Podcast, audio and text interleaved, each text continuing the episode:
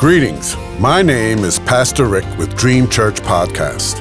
God has given me a yearly devotional on prayer from Genesis to Revelation, guiding you to read and to help you pray daily with a scripture reference, comment, and ending with prayer.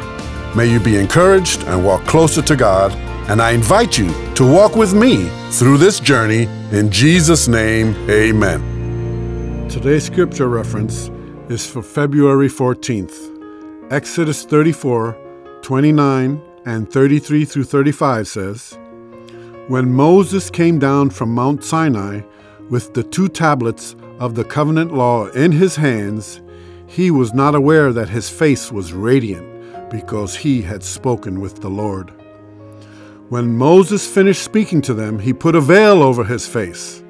But whenever he entered the Lord's presence to speak with him, he removed the veil until he came out. And when he came out and told the Israelites what he had been commanded, they saw that his face was radiant. Then Moses would put the veil back over his face until he went in to speak with the Lord. Today's comment Sometimes it is very evident that we have been with the Lord.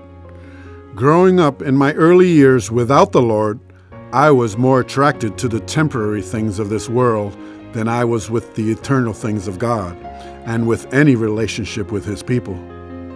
Today's scripture about the written law is a shadow of what was to come through God's Spirit and new covenant when 2 Corinthians 3:13 says, "We are not like Moses, who put a veil over his face to keep the Israelites from gazing at it while the radiance was fading away."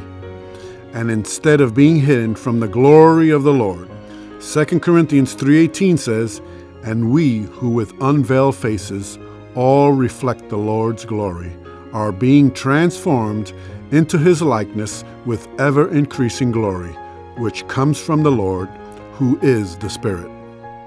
1 Corinthians 13 and 12 gives us hope for the future when it says, Now we see but a poor reflection as in a mirror. Then we shall see face to face. Now I know in part then I shall know fully, even as I am fully known.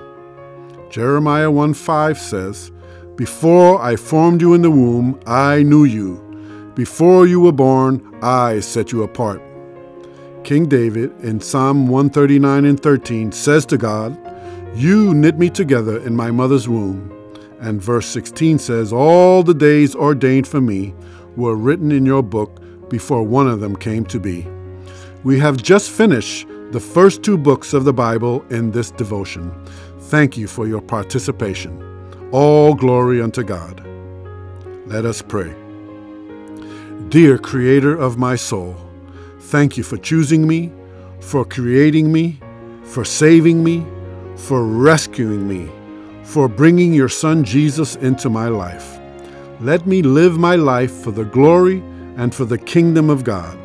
Remind me that my strength comes from the Lord, that His joy is my strength. Remind me of your written word so that I may pray them into my life through faith and into the atmosphere for the benefit of others. In Jesus' name, amen.